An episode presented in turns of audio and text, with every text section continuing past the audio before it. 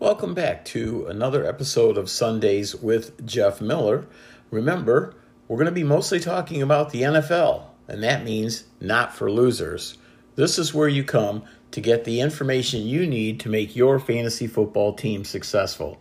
So don't forget, you can contact me at Sundays with Jeff Miller at gmail.com with any questions you might have. Let the clock begin.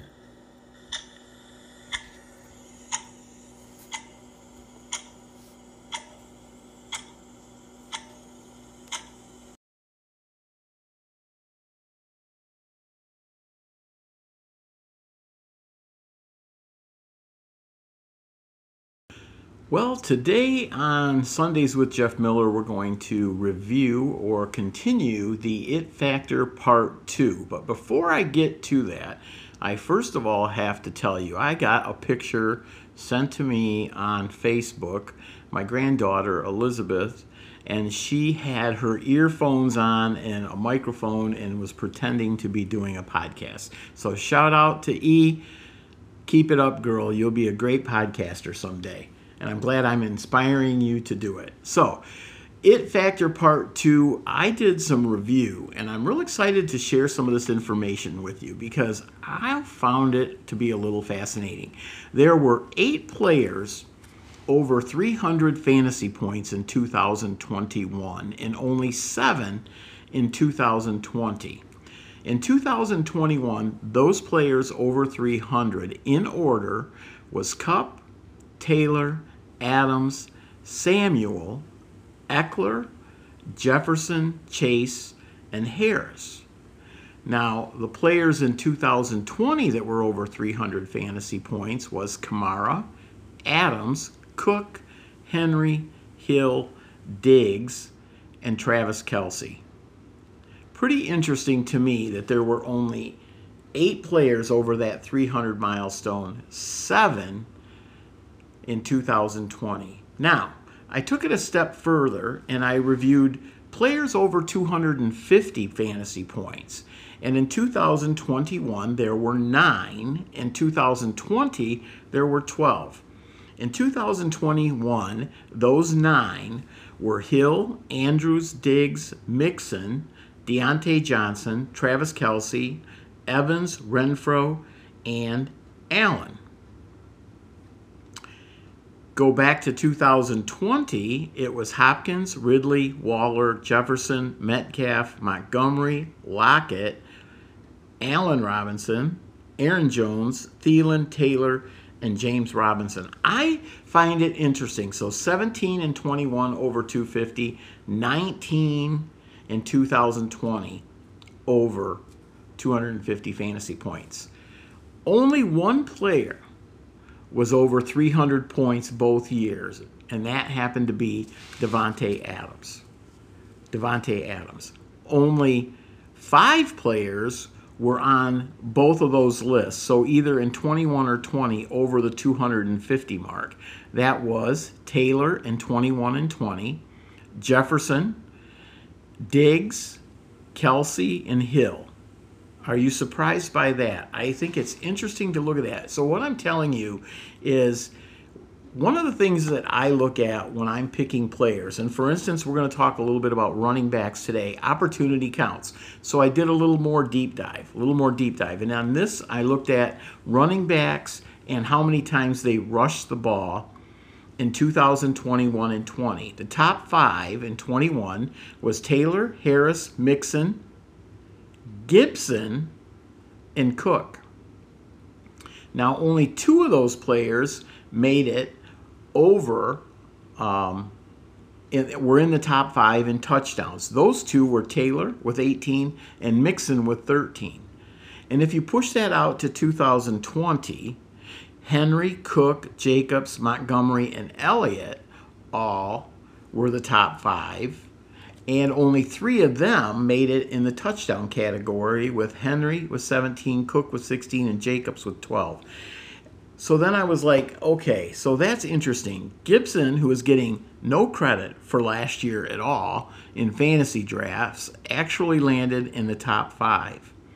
Montgomery the year before, who's getting no credit this year, and Jacobs were in the top five last year. One player was in both, and that was Dalvin Cook. Hmm. Pushing it out a little further, we have to look at the whole category. So when you're looking at running backs, you may also look at rushing yards. And it was interesting to see that the five top guys in 21 with rushing yards was Taylor with 1811, Chubb with 1259, Mixon at 1205, Harris with 1200, and Dalvin Cook with 1159.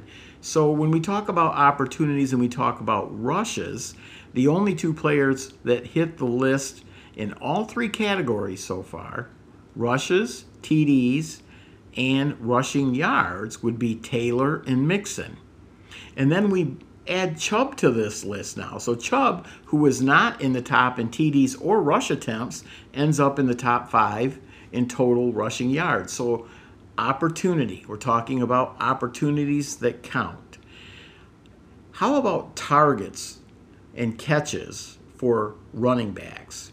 In 2021, Harris was number one with 74, Ekeler 70 catches, Fournette 69, Swift 62, and believe it or not, Josh Jacobs with 54. In receiving TDs, it was Ekeler number one with eight. Aaron Jones had six. Cordarrelle Patterson five. Alvin Kamara five. And here's another newbie coming into the pile, right? Myles Gaskin with four. The previous year, Ekeler, or no, also in receiving yards, I'm sorry, so we're looking at catches, TDs, and yards just to go back and make sure we're on the same page. Ekeler was number one with 647. Patterson number two at 548. Harris with 467, Fournette with 454, and believe it or not, Darrel Williams with 452. I find it interesting because Harris and Ekeler were not in all three of these cat- categories. Only Ekeler made catches, touchdowns, and receiving yards. And then you have to start combining the two together to come up with a strategy for your fantasy football team. And I found that that whole category very interesting. You add some of the newbies to it. So you want to take a look at those total pictures and see what's of value. For me, I like the rushing attempts, the TDs, and the yardage as a front runner because those are every down. They're they're getting more touches. Those guys are on on the field a lot, and I think it's something that you need to look at um, when coming up with an opportunity for your fantasy football team. So I pushed it out and I went to wide receivers. Wide receivers, targets, receptions, and TDs. Kupp, Adams, Diontae Johnson, Justin Jefferson, and Stefon Diggs led the league top five in targets. In receptions, it was Kupp, Adams, and then Tyreek Hill then Justin Jefferson and De, Diontae Johnson. So we dropped, we added Hill, right? And Diggs isn't in the equation at all when it comes to receptions for top fives. How about touchdowns? Very interesting because Kupp and Adams made the list with 16 and Adams 11. But in between those two, we had Evans with 14, Chase with 13, and Metcalf with 12. And then we looked at total yards. Kupp again, number one. Jefferson, number two. Adams, number three. Chase, number four. And Deebo Samuel at number five.